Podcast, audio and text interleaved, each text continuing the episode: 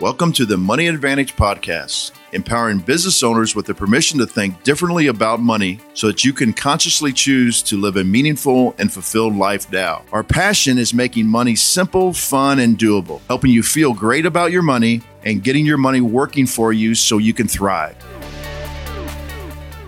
All right, good morning and welcome back to the Money Advantage podcast. This is Rachel Marshall and Bruce Wehner, your co host, together with you today. And if you have ever considered living abroad, becoming an expat, or even investing offshore, this is a conversation that you want to be part of today. And the reason is that we're talking with Mikkel Thorup, who is currently coming to us live from Panama, correct? Correct. You got it.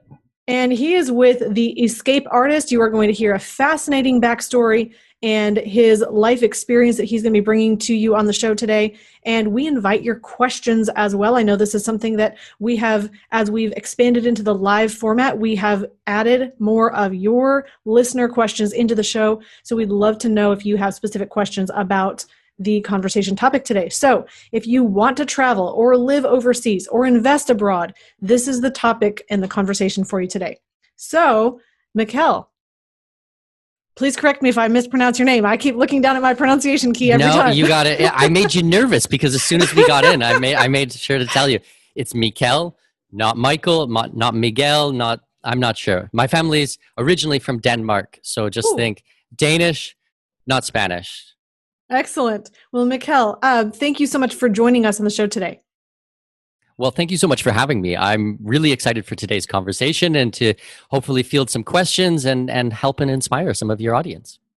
Awesome. Well, I am going to just read very briefly a few um, just points from your bio because I want to give our audience and our listeners just a little bit of background from what you are about. So, um, number one, you are the number one best selling author of Expat Secrets How to Pay Zero Taxes, Live Overseas, and Make Giant Piles of Money. So you can get that book on Amazon. Now, the reason he's been able to write this book is he has lived and invested abroad for quite some time. He spent nearly 20 years in continual travel around the world, visiting more than 100 countries and he's going to tell you about that today. But he has not only a podcast now, he has summits, he has the book, he has multiple venues and mediums that he is helping people to understand these topics and from the experience that he's lived personally. So let's go ahead and jump into the show. Bruce, I want to make sure that I bring you into the show and have you um, say good morning as well.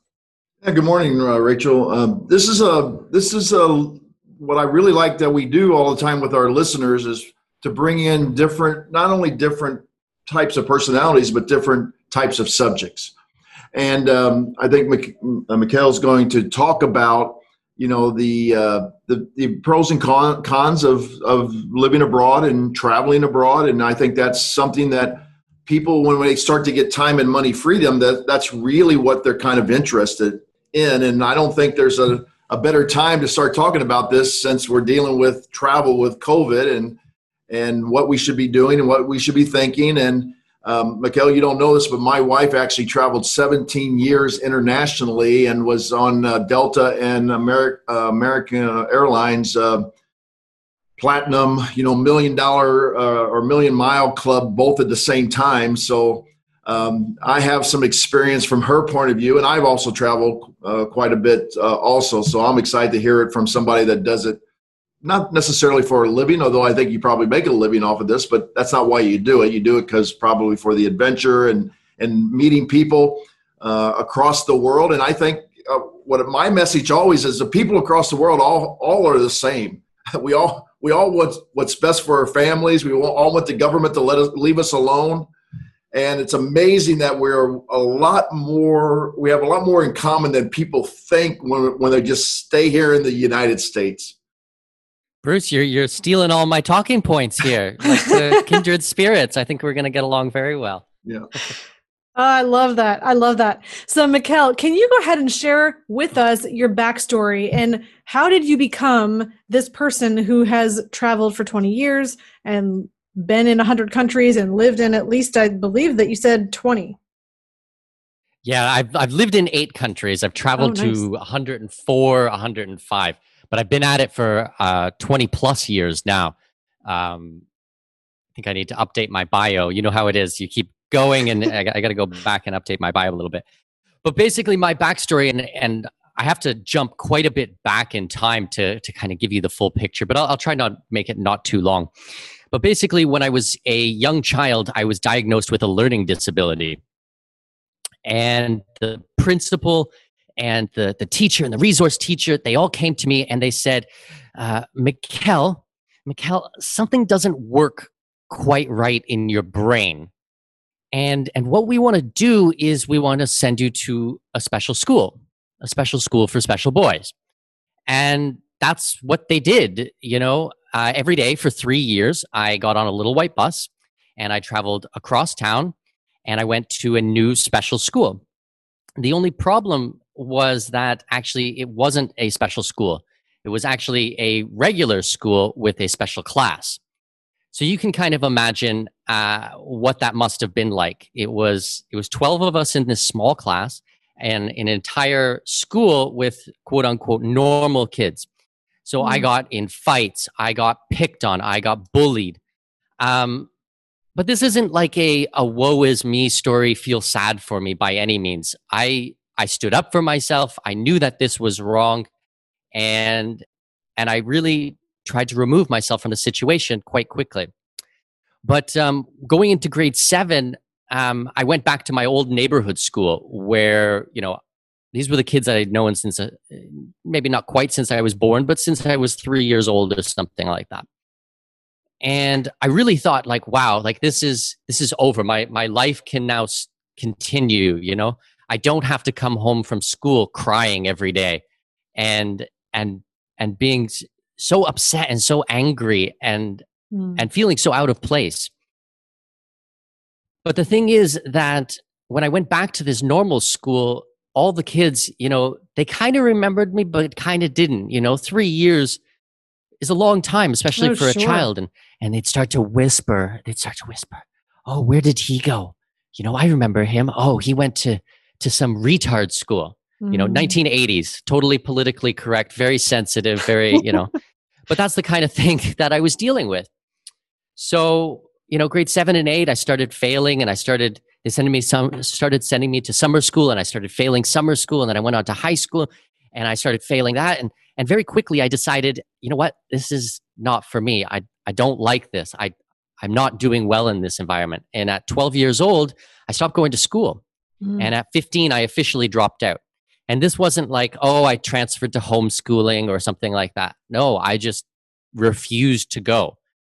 And it's funny now, you know, at 37 years old, I realized that this is really the beginnings of my libertarian journey. I peacefully removed myself from the situation, something that I knew was wrong, and and then forged a new way for myself. Mm. So not shortly after that, um, I started traveling, and I remember my father, when I was growing up, had always told me the greatest thing he ever did in his life was backpack and travel through Europe. So for me, like it only made sense. Like, okay, if this was the greatest thing you ever did in your life, like why did you only do it for a couple of months? Like, why didn't you base your life on it? Um, of course, I didn't really understand until I started traveling myself, and and I started traveling internationally as a teenager. Um, first with my father, and and I could see what he was talking about, and then afterwards solo. And um, and when I got out there, you know, I had the most amazing feeling. I really felt like I had found like my peeps, my people, you know, this expat community, tribe, this yeah. traveling, com- my tribe, you know, this was the place that I'd been searching for my whole life. I met these amazing human beings from every corner of the earth. And I learned so much. And and then I started reading and researching about different cultures and different foods and different different language and different everything. And it just became an obsession of mine to understand the world. And, you know, at this point, like we mentioned earlier, you know, I've been at this for 20 years straight. Um, I've circumnavigated the planet more than 400 times. I've lived in eight different countries. I've visited 104, 105 different countries. Um, you know, I'm Canadian with Danish heritage my wife is from mainland China. I met her in Germany. We got married in Africa. My daughter was born in the Middle East, and now we live in Latin America, in Panama.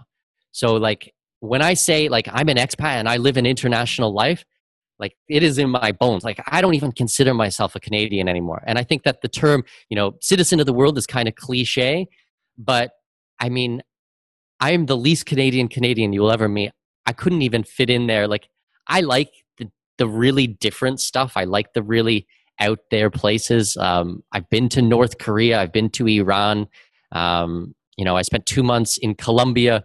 You know, in 2002 or something, where it was still a very unsafe country. Now it's it's beautiful and it's just well, it was always beautiful, but it was a lot safer now. Mm. Same with El Salvador. I was in El Salvador almost 20 years ago.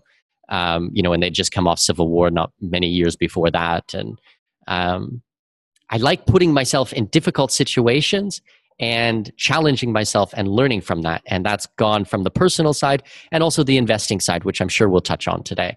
So that's kind of a, a long answer to a very simple question, but um, yeah, I hope that makes sense. Well, I think I think the the very first thing that comes into a person's mind that's listening to this is, well, Mikhail, that's great, but uh, you got to have some money to be able to you know travel around the world and so on and so forth he must be independently wealthy and uh, he doesn't have to worry about these things. So, how do how do you? All right, actually, so yeah, how do you do that then? And, and how have you done this? And what what were the trials and tribulations along the way? And what were the absolutely and those are legitimate questions. Those are legitimate questions. I will come right out front and say i do not have a silver spoon. I was not born of privilege by any means. Um, i started working in farms uh, when i was 12 years old. I used to pick the ragweed out of bean fields and i would do that for eight ten hours a day for i think $3 an hour $4 an hour. I did a lot of babysitting when i was 10 11 12 13 years old stuff like that and as soon as I could, I, I got a, a job and I worked at a grocery store and I started saving up money. Um, I was not going to allow the lack of funds to stop me from following my dreams. So, yes, right now I do well for myself and I travel with my family and we stay in five star hotels and it's great. But I mean, when I started out, I was backpacking. I took 18 months through Central and South America and hitchhiked. I had a big red, big red backpack, a jar of peanut butter, a tent, and I just went. You know, like I wasn't going to let anything stop me, and and that having to go through those difficult things really built character. I think that a lot of the the challenges we're having right now is we have perpetual children all around the world. You know, they go on, they they have everything handed to them, and I, I don't mean to make this as a rant, but a lot of people they have everything handed to them then they go through school, the family takes care of everything, or even worse, they get into a, a ton of student debt. Then a bachelor's degree is no longer sufficient. So then they have to do a master's, then they have to do a PhD because, and I was listening or reading some statistics the other day that said new graduates with a bachelor's degree is something like um, 60% of them uh, have no prospect of work. And it's like, that's just so terrifying. But I went out there and I started creating value and working from day one from a child. So when I started traveling, I just continued that and I just kept looking at problems that I could challenge or I could solve. And, you know, nothing was paid for for me. You know, I, I really did do this on my own. Um, but, you know, if I lost everything tomorrow, I really wouldn't allow that to stop me fulfilling my goals and fulfilling my dreams. So I think that a lot of people can make excuses, um, but I'm a big one for personal responsibility. I love that. And you know what's really interesting is that you mentioned school wasn't working for you. You dropped out or you peacefully succeeded seceded from the school mm-hmm. system. Now, you clearly have a tremendous amount of knowledge and education at this time. We're talking to a very learned person how did that journey happen for you? Where did you decide to become self-taught? And and how did you go i believe you're reading 100 books plus a year. How has that happened and then how has that served you in your life? I think that like i don't have a definitive answer but i would say that i do have a curiosity. Now i believe that public education i actually believe that public education actively suppresses creativity and curiosity. I think because I was not in the system for a very long amount of time that I with I, I still have that curiosity. Mm. At 37 years old, I am still massively curious. Um, I know so many adults who left school, who left studies, especially extended studies, and will never pick up another book in their life. You know, they have like a pain point when they associate reading with like work. For me, reading is like enjoyment. Like I love learning about new things. Like I think it's just so interesting. So I think that's just a continuation from traveling. Like my favorite things about traveling are like sitting in a cafe and like people watching, going to a museum, learning about the history. Um, I like to see how things are different. I like to see, you know, like people so always have these negative connotations and they're like, um, you know, some backwards country or, you know, they think that, you know, Canada, the States, UK, France, Germany, you know, we do things right. We, we do the things the right way, but these other countries, they do them the wrong way. I'm like, that's not the case at all. Mm. You know, there is there is reasons that countries do things and people and cultures and history. There's reasons that that happens. But I mean, you can't just like have a passing glance at it and then see you know you really need to to dive in. And like for a lot of the countries i've been to i didn't spend you know two days there and be like oh i know this country. I, I wouldn't right. claim to know any country. But you know for example i was two months in colombia in 2002 2003 two months in morocco in 2001 i was five months in guatemala um, eight years in Abu Dhabi in, in the UAE, three years in Australia, a year in Singapore, a year in New Zealand. Um, I lived 366 days in a Native American community in the Canadian High Arctic, uh, volunteering oh, wow. at a crisis line on a suicide hotline. Like mm. that type of thing teaches you stuff, you know, that you're not going to get through public education.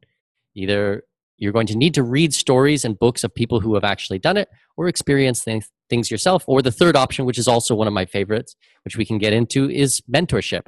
I am a massive fan of mentorship. I have a number of people that I work with. People ask, well, how did you learn the taxes? How did you work the, the legal? I have a mentor. like, I have people that I talk to every single week um, who are lawyers, and I ask them a lot of questions, and then they give me the answers, and then I try to help them with their business and with the things that they do, and I provide value to them. You know, I think that this is, you know, a good way to learn things. Well, I love that you're bringing in multiple elements here. One, the curiosity and creativity of childlikeness in many ways is what mm. has allowed you to explore and learn so much and then just being a student of the world and a, a, a citizen of the world almost as you had mentioned. So let's jump over now for somebody who is thoroughly inspired now myself and probably our listeners included. How do you make this a reality for those of us who have established lives in the United States. We have maybe we have jobs here, we have our money here, we have our family here, but we have this dream or this calling.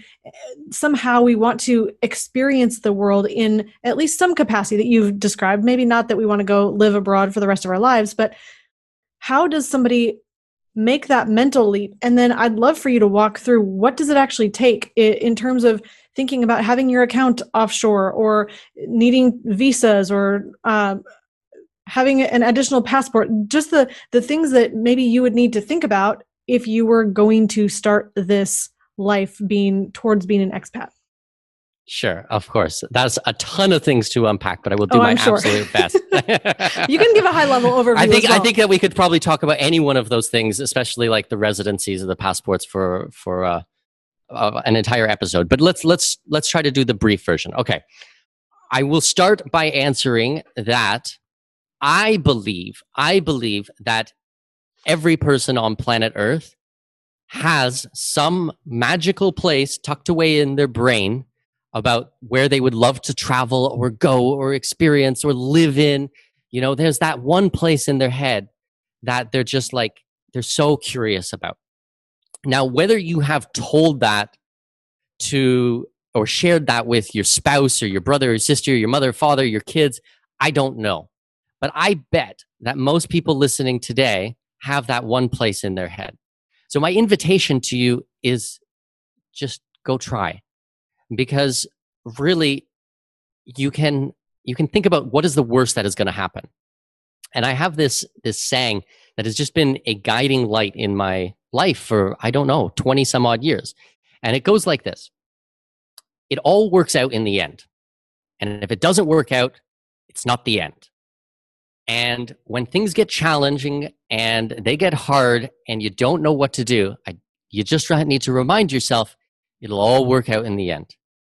So if you're worried, you know, you're going to move to France and then you don't speak the language and you don't know where to go and you don't know anybody and it's okay. It'll all work out. You know, oh, but if I come back to the States and I won't have my job and then my beautiful house and blah, blah, blah, blah, it's okay. It's going to work out. You'll get through it. People are, human beings are incredibly resilient. Incredibly resilient.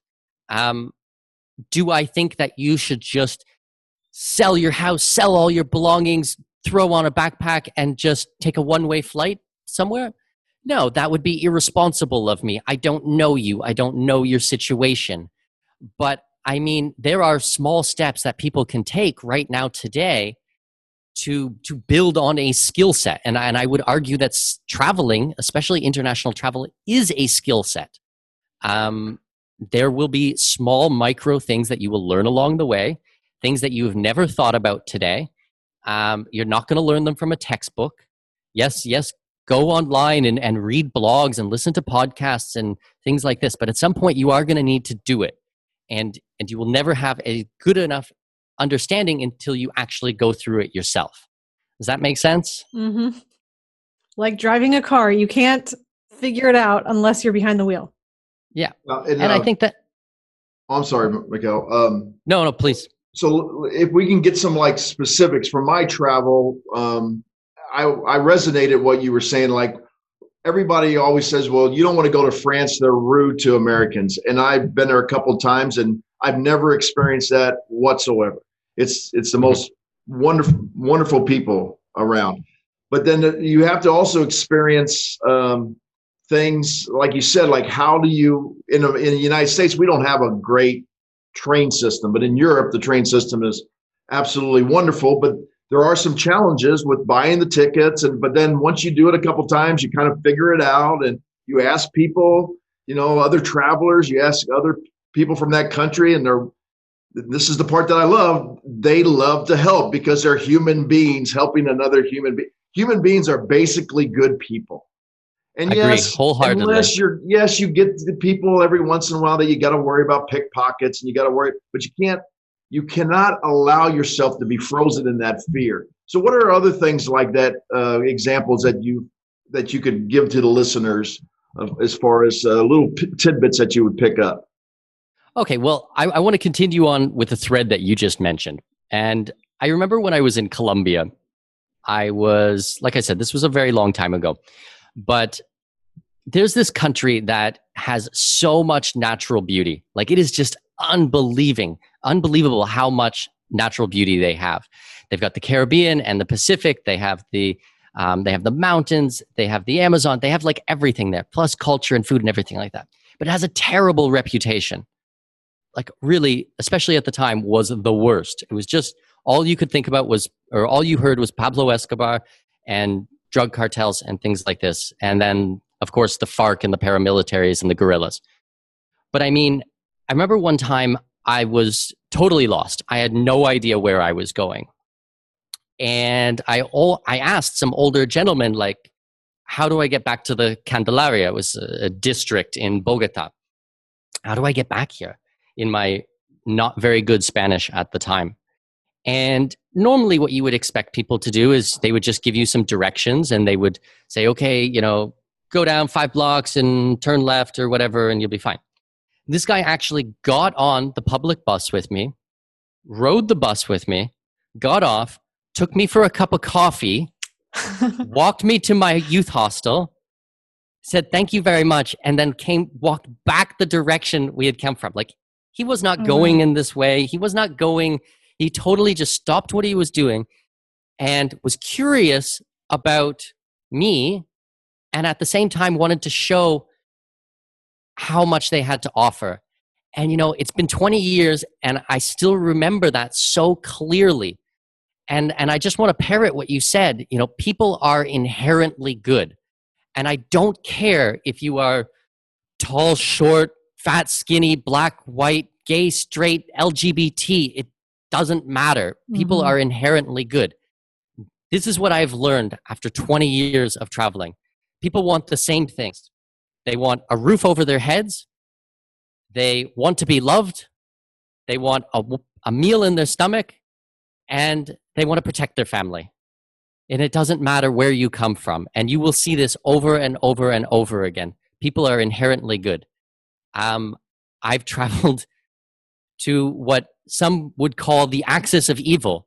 And I met some of the most beautiful, caring, Mm. amazing human beings ever there. You know? And like the, I, in travel, 20 years of traveling, the only time I was ever robbed was in Canada, where I grew up. Okay. Um, I've never been violent. Uh, I've never been violently attacked outside of when I was a child and when I was in school and things like that. Also in Canada. Um, I've never been scared for my life in in Africa. Like we drove through South Africa, Botswana, Zimbabwe. I was never scared through any of those countries. Um, you know, I never had a gun pulled on me. I never had any of these things that people are so fearful of. Um, I didn't get kidnapped in Iran like like people thought that I would. Like, like there's just so much stuff that is not based on reality. Mm. And once again, I know that you guys are asking for like very specific things that you can do, but I, I want you to understand the bigger picture of what the world is really like. Um, is there bad people out there? Yes, absolutely. But there's bad people, you know, down the street as well. If you walk around drunk at four o'clock in the morning in, I don't know, pick a pick a city in Canada, the U.S. Like I don't know, walk around Los Angeles at three o'clock in the morning drunk and and you know, like, do you think that's going to be a safe environment? No, that's you know, you have to have your head about you. You got to have your head on your shoulders. Like, it, it doesn't matter really where you are. You know. So That's really, really good that you're sharing just this um, perspective and philosophy, even about the world and not being a fearful person going about your decisions. Because if you let fear make your decisions for you, or you don't go into a situation because you're afraid of what may happen, that's not the space we want to be living in to have this abundant, joyful, flourishing humanity and doing the most good. I also love that you just brought those those core elements of what people really want the roof over their head the love caring for their family taking care protecting their family and having food in their belly i think that really um, that common humanity uniting us all is just really really important and so again we could go so many directions with this conversation and i know i opened a huge can of worms with with that question earlier and i think maybe you were even trying to differentiate if you're going to conceptualize this potential travel or living abroad maybe you just want to travel there first maybe you just want a vacation before you mm-hmm. decide you want to Air, Airbnb somewhere. for two weeks and and see what it's like one month. You know, with a lot of those things, you don't need a special visa, you don't need a passport, you don't need an offshore bank account. You know, there's none of that stuff is necessary. Really, if you if you're a U.S. citizen, um, okay, there's been some changes with the COVID, um, but I mean, outside of that, if we just talk about normal life, um, you can go to the majority of the places that people here are going to want to listen to. Okay, there's going to be a couple of countries that you'll either have to have special visas for or special permission for, but I'd say 99.9% of the places that you want to go to on a temporary basis. If, we want to talk about permanent basis, that's a whole other ballgame. You know, we, we can talk about that. But on a temporary basis, to go for four weeks or six weeks or something like that, most countries you can go to, um, and with, with very little trouble. So if you are now you're thinking, okay, there's this travel, this experience abroad that I want to have for my family. Maybe somebody has already experienced that. Now they're they're thinking let me think about investing offshore or offshore accounts. And I know this is a completely different direction, but number 1, why would somebody want to consider diversifying outside of the US and what would be some steps that they could take to begin thinking about that? Absolutely. This is a great question. So, a lot of people believe in diversification. I believe in diversification. I just take it to a very different level than a lot of other people. Um, so, traditional diversification is, you know, you're going to have three or four different mutual funds. You're going to have one that's you know high growth, one that's uh, you know medium, and uh, one that's going to maybe pay out dividends or something like this. You know, maybe you know you'll have something risky in there, like a couple of apartments or something. You know, this is your this is your diversification. Unfortunately, all of those things are fully correlated, uh, 100%. And, and I'll tell you why. Okay, first, if you're doing it all in the United States, then you're, you're politically, they're all correlated. So what happens on Twitter, you know, is going to affect you know your your portfolio like one person can go out there and send a tweet all right i don't like that i think that's terrible um second of all you're doing everything in us dollars um us dollars is the currently the reserve currency, but we don't know how much longer that will be for. We have a lot of challenges going on, not challenges, but a lot of things going on with Russia and China. Um, they're now trading oil amongst themselves. You know, the US has tried to stop this with many other countries. Look at Libya. You know, they wanted to start trading oil for gold. Um, you know, we all know how that ended. Um, but diversification, you can't just be in the United States trading in US dollars. So when I do diversification, I try to diversify through geographics, through politics, political, through currencies, through time. I traded options and derivatives for seven years. Um, I think that time is very important. You can also get time with bonds and with different type of instruments, so you don't have everything coming to fruition at the exact same time. Um, you know, and if you hold all of your assets in one place and you do have some type of a problem with the government, whether that is founded or unfounded, I can't say. It's it's not my business. But I mean, they can seize assets. Like just go into Google or whatever and type in, you know, asset fortif- uh, asset seizures and what happens to your money when the police department or when a government agency seizes your assets for suspected crimes. You don't even need to be convicted a lot of times. They can freeze your bank accounts tomorrow um, for for just suspecting you of something. That's a yeah, that's know, very key. That a lot of people don't know that it's it's you're yeah. guilty, and then you have to prove your innocence with with Correct. these type of things. Yeah, I work with an accountant who works in the offshore space as well, and I remember a couple of months ago, he was telling me stories about a couple of his clients. And these were expats who, American expats who lived overseas, married someone overseas, had their kids overseas, had a house overseas, and came back to the States. One, one woman in particular I'm thinking about. She came back to the States to visit her sister. And when she uh, entered the US and got off the airplane, there was government agents there waiting for her and she was suspected of owing US taxes.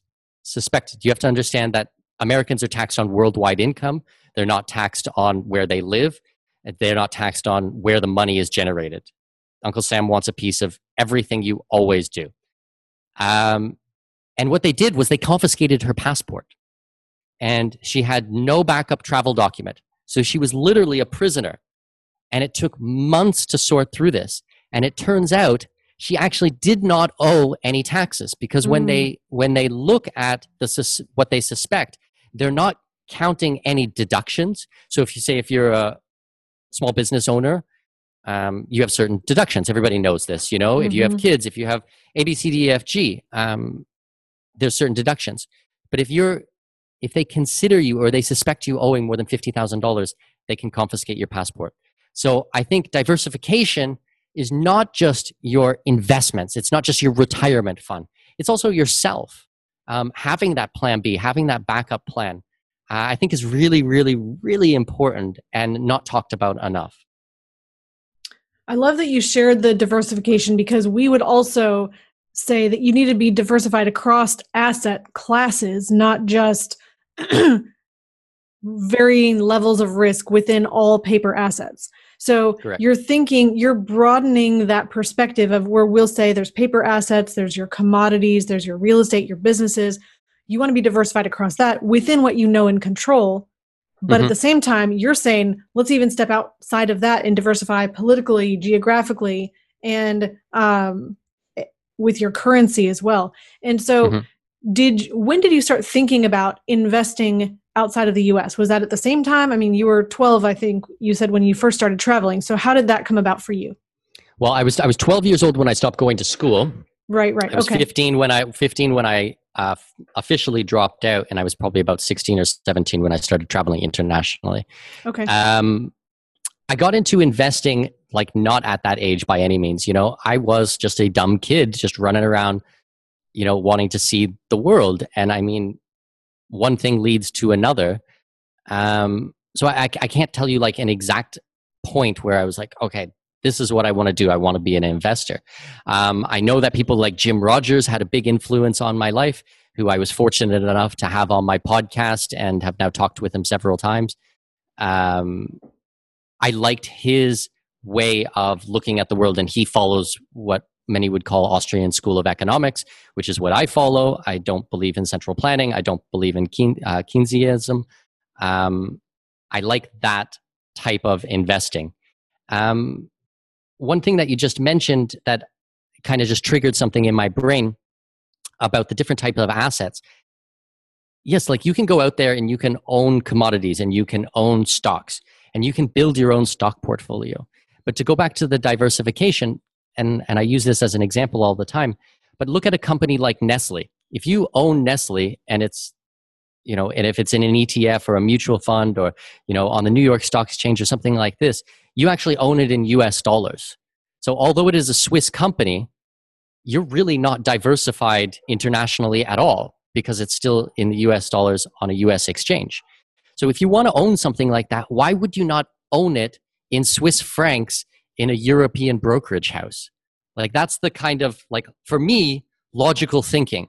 Like mm. I I want to own things in Swiss francs. I want to own things in euros and well maybe not euros at the moment. They're having the crap beat out of them, but I mean as an example, right, um, right. you know, British pounds, Canadian dollars, New Zealand dollars, like different types of currencies. Um, my wife is from China, like I mentioned earlier. We own apartments in China. Talk about uncorrelated in her small un, small city. She likes to say her small city of five million people. Um, we own apartments there in RMB. It's like that is not tied. Like that is about as far as ways you could get from the U.S. stock exchange or a mutual U.S. mutual fund or a bond fund or something like that. Does make sense? Yes, absolutely. And this is just a fascinating conversation. I think, I mean, from here, I would love to have you tell our listeners about your podcast, your book. I know you just recently had a summit as well. You're doing a lot to really help people understand these concepts. I know you have a blog. Uh, share the work that you're doing and how you help people to either make this leap to living abroad or investing abroad. Yeah, absolutely. So I run a website, a blog called Escape Artist. It is the oldest and largest offshore website in the world. I took it over about a year ago. We've seen tremendous success over the last year. Um, we do a daily newsletter with that, send me daily, five times a week, something like that, uh, which is free to sign up for. And I do encourage your listeners, if you go to escapeartist.com, you'll see opt in forms there. You can receive the newsletter. Every day we talk about second passports, uh, investing internationally, offshore banking, offshore incorporation, different things like this. And then on that, we get into specific topics. So I might write a thousand word article about how to get residency here in Panama, where I live, or um, get a second passport in Portugal, or how to buy a house in Belize. You know, those are really in depth. I guess with our talk today, what I really want to do is inspire people. I want people, I, am hoping that like the whole bunch of little light bulbs go off in people's heads and it's going to start this curiosity. And you go out there and you start Googling things and, and searching for things. Um, yes, I have a, a podcast. It's called The Expat Money Show. We've done nearly 100 episodes over the last three years. Like I said, I've had Grant Cardone, I've had, um, Jesus, who, who else would you guys know? Um, uh, Jim Rogers, like I mentioned earlier, tons of big mm-hmm. people in the expat space. If you don't really know the expat space, you might not know, but lots of New York Times bestselling authors, lots oh, of CEOs, business owners. Uh, Mike Cobb, who I believe you've had on your show, was on yes. my show as well. Super smart individual, very good. I think you mentioned Doug Casey as well on your show. I've. Had Doug Casey on. I've had Richard Maybury. I've had just a ton of people who I find are really inspirational. That's excellent. So I love that you are um, opening again this can of worms even wider, and you're talking about there's so many different concepts, whether it's residency or second passports or living, or you mentioned um, offshore and corporations or moving a trust offshore as well. So there's a lot to be explored in this space, and hence this is why you're helping people really to be able to navigate that. So you also have a book. Tell us about the book. Okay, my book um, was published about two years ago. It is still quite revel- relevant. What I tried to do was make a lot of the content ever- evergreen. Oh, yes, some excellent. of the numbers might have changed, but say, for example, um, you wanted information about getting a St. Lucia passport. You know, it's in there, but, you know, contact us and we'll, you know, maybe it's not X dollars, it's increased because of inflation by a little bit. I'm not sure.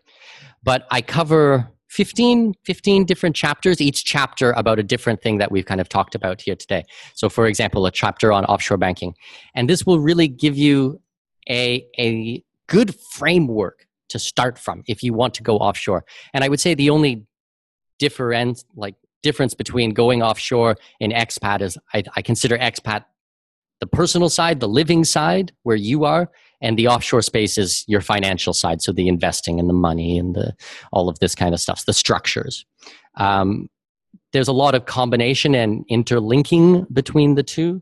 Um, it's always kind of a challenge to try to talk about everything you know but it should be a good jumping off point. Uh, same with this interview to to lead you down a rabbit hole where you'll be able to find out more things. Um, and that's what we did at the summit you know we did five days at the summit we had 27 speakers. Uh, we had 6,200 attendees at the summit. It was massive. I wrote over 800 emails and responded to over 800 questions in one week. Nice. So I was absolutely destroyed after that. I was working like 16, 17 hours a day. I can um, imagine. But I, I honestly, guys, I feel like I'm on a mission. Like I'm really like I'm so passionate about this, and I hope you, I hope you get that from from our talk today. Like I really believe in this. Um, I believe in humanity. I believe in our ability to choose. I believe in our personal responsibility. I don't think that government should be deciding everything for us. Um, like I said earlier, I am a libertarian. You know, I am a hardcore libertarian. I trust in humanity that we will make the right decisions without interference, without extra regulation. You know, we don't need government to do Mhm. everything for us. We can we can do things voluntarily. We don't need force. Um, free market enterprise is totally the way to go. Um, that's what 20 years of traveling has taught me. That's really exciting. And I love that you're realizing that it's a mission and it's not only you and your personal experience, which I think is part of why we're on this earth, is to enjoy our life to the fullest. But at the same Mm, time, you're talking about not just living for that personal enjoyment. You're also saying, how do I have this mission to help other people live free? And, and if I could really mm-hmm. just encapsulate everything that you're talking about, it's that freedom. And so, I mean, that's something that we and our listeners and our audience really have near and dear to our hearts as well this idea of freedom and control of what you can control in your life. Obviously, we can't control the weather and we can't control the future, except that we can predict it by a lot of the actions that we make today and we can Mhm. decide what our future does look like. But I think when it really everything boils down to freedom and having as much control as possible in in our world. And so I love the work that you're doing and the um, you're living both sides. You're living the expat side and the offshore side, as you said, the the investing money side and and also the personal side.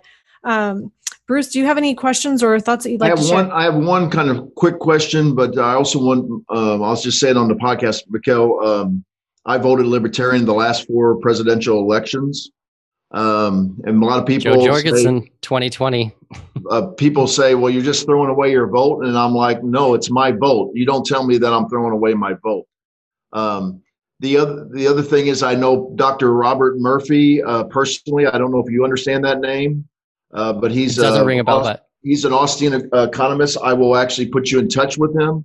He Beautiful. teaches at the Mises Institute. He's he's um, been in front of Congress before, uh, talking about the Austrian way of of thinking. So I think you'll really enjoy him. And then I'm going to send you his and Carlos Lara's book on how privatized banking really works, and I think you'll you'll really enjoy that. Uh, but here's my one question to kind of finish up the show because I, I do think people are going to do this like two weeks Airbnb or maybe a month Airbnb somewhere, and then some people are going to be inspired. Well, maybe I want to do it for like six months. But if I do it for six months, I haven't really set up my um, income, and I don't I don't know if I want to tap into other my investments. But maybe I would like to work somewhere. You know, maybe I go to Rome and I want to experience the culture in Italy.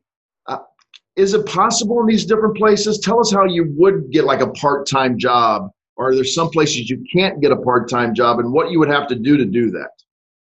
All right. Well, how much time do we still have left in the interview, which will judge you can my take as much time as you need, but if you need five minutes or so, you can go ahead and expound on anything you want. Well, I'm I'm I'm happy to discuss this. All right, I, I will start off by explaining a couple of things that I did, and hopefully that will answer your question. Okay, um, when I was in Guatemala and I lived in Guatemala, I was on a tourist visa. I was in the country for 90 days. At 90 days, I left. I went to El Salvador for one week. I re-entered the country. I reset my visa, which allowed me to spend five months in Guatemala. Okay. So there I was going and I was just living. I wasn't working. Okay. Um, I lived at a meditation center and studied esoterics. That's a different story though. Oh wow. Next, I was in New Zealand. New Zealand, I got a working holiday visa. I got it in advance before I arrived into the country and I showed up with a permit to work. Working holiday visas are usually a scheme that are open to certain countries with other certain countries. So, for example, Canada to New Zealand and maybe France to Canada, and they, they have inter. Uh, I was about to say intercambio. We have uh, interchanging relationships. Is it due to the treaty that they signed between the two countries? Yes. Yeah. Okay, so these are usually good until you're 30 years old. So if your listeners are out there, you're kind of that are less than 30 years old, you probably have some opportunities that you can go and do right now. And these are amazing programs. The idea is to go and see a new country and learn about the country and culture and history by funding your travels with working part time. So you either work for six months of the year or work half days. It's not there to go and make a million dollars. What it's there for is to fund your travels so you can experience the country. So that was way number two. New Zealand, I spent one year there. Um, then I moved to Australia. I did a second working holiday visa, and I loved Australia. It is, it was, is such an incredible country with amazing people and such a high standard of living for at the time not a lot of money. This was back in 2006, and um, at the end of my 12 months when I was supposed to leave, I didn't want to leave. So I started traveling every three months outside of the country to reset the visa. But this time I continued to work. I continued to keep my job and just got paid cash in hand. Now, technically, this is illegal, but I mean, 15 years on, I don't think I'm going to get any trouble for it now, saying, coming out and saying this, but I worked illegally for a year. I would go to Fiji every three months, or Vanuatu, or Tonga, or Philippines, or I can't remember where I went, lots of different places. Then my company, they really liked the work that I was doing, so I got what was called a 457 skilled migrant workers visa, which basically was a sponsorship, meaning that I could live in the country, work legally, but I had to work for that specific company. So this is a new way of doing it. So it's one company, one job, the ability to work when I left uh, when I left Australia after three years, I moved to Singapore, and I showed up in Singapore with no no visa to work, a visa to be the tourist, but no visa to work, and no job prospects. And they had a 30 day exit the country and re-enter. So I would go to Johor Bahru, JB, which is you just take a little bus across the bridge, go over to Malaysia, and then come back. It took me 10 months to find a job. So I Oh. burned through my savings in 10 months and finally found a company who would sponsor me. So this is different. The other countries I entered into with a visa. This one I got someone to sponsor me.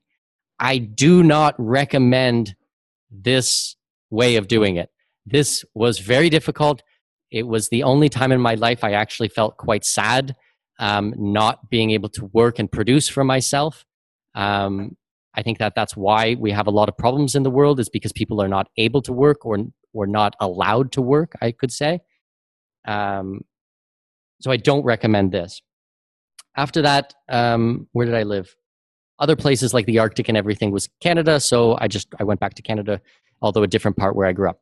When I moved to the UAE, it was a different story. I had a company who recruited me, flew me out to the UAE for an interview.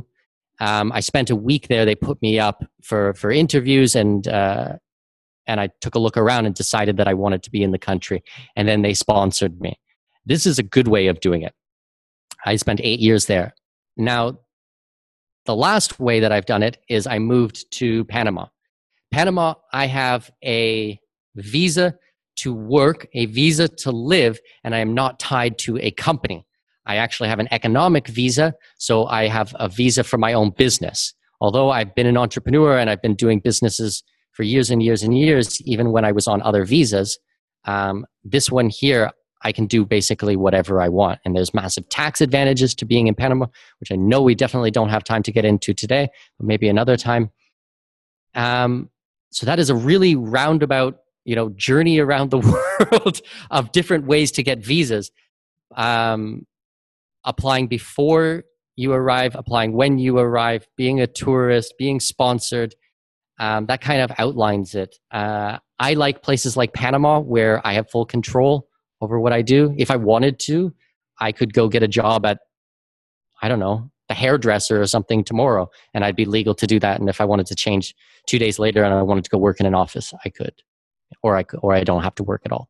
So you again brought up another very interesting idea, and it was the idea of working for someone else's company while you're abroad versus owning your own company.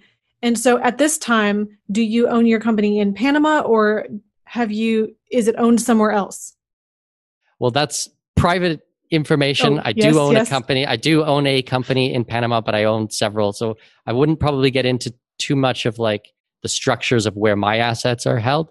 Um, The But, reason I yeah. ask, and I not not for that information, but does it allow you to then to be able to travel to multiple countries and still operate your own business in those other countries? Yeah, because I have an online business. So, very briefly, with Panama, they have a territor- territorial tax system.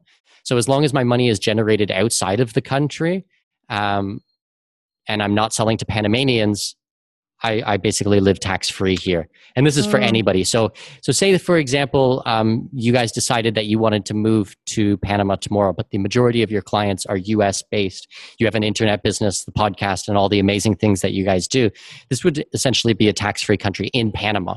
Now, your U.S. tax situation is a different beast, and there's a number of ways that you can um, legally reduce your taxes.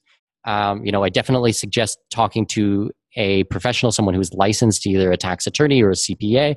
But you know, ask about expats taxes, ask about the foreign earned income exclusion, um, and how that works. But it'll basically shelter one hundred and eight thousand one hundred dollars this year. It goes up every year because of inflation. So most people, especially in a developing country like Panama, and I just keep using Panama as an example, but we could use any country, uh, 108,000 US dollars, you can have a very good life here. You know, the standard of living, you, you don't need everything that you did in the States. You don't need two vehicles. You don't need to keep up with the Joneses. Um, oh, right. we get a giant bag of organic vegetables delivered to our house every two weeks for like peanuts, like for nothing, Mm. you know. That's Um, so so interesting. I guess the whole reason I asked is that I think a lot of people are moving into the online business space. And my first thought with that is well you need wi-fi right? I mean you need to have internet to be able to operate your business successfully. Everywhere in the world you are going to find amazing internet like this. Uh, you won't have any problem there I, I promise. I've been in backwater africa and had high speed internet so oh that's fabulous I mean, there, there's a huge group of people who do digital nomad which i think is interesting for me it's it's not what i do. I do what i would call expat living. So i move to a country i incorporate myself into the culture and the society. I try to learn the language.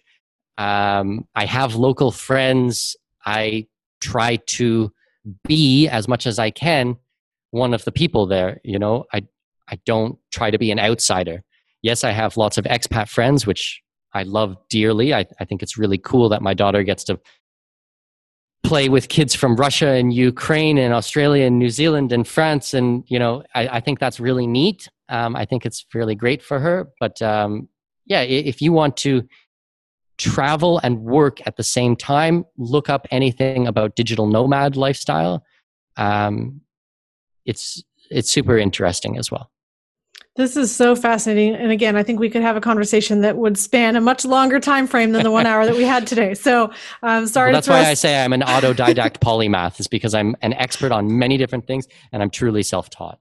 I love that. And I think we can all be inspired by that exact idea. I had to look up both of those words and I'm actually a very, I love vocabulary. So I'm surprised I had not come across either of those terms before. But I love the idea that you are self taught and you're curious. And that's what has opened this world to you in such a, a beautiful and profound way. So um, as we close today, I want to just remind our listeners that as we are talking about money and finances usually we don't usually span into this I, this space of living abroad but the reason we had this conversation today is that everything that Mikkel Thorup is talking about is this idea of living a life that you love. And if we really truly want to live a life in business that we love, there's so much more opportunity and expanded thinking beyond what we normally would conceptualize as the way to do that. And so we wanted to not only expand our mindset and our thinking and the possibility and opportunity, we wanted to think of possibly a different way of going about